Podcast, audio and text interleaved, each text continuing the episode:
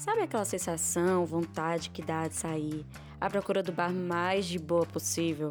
E de boa eu digo mesa de plástica, cerveja gelada, promoção compre 3, pague 2. E claro, o garçom mais gente boa possível, que geralmente se chama Ademir ou Valdevir. Alguma coisa com ir.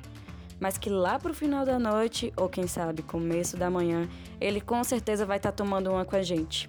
E você vai sair indicando o tal bar com o argumento: rapaz, cervejinha ou cerveja R$8.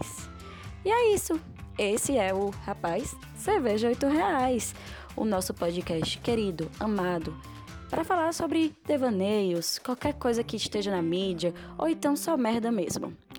Ou então foi só mais uma tentativa que eu quis de não enlouquecer na pandemia e resolvi criar vergonha na cara e fazer algo de produtivo e interessante, porque, sei lá, talvez eu tenha um dom pra coisa.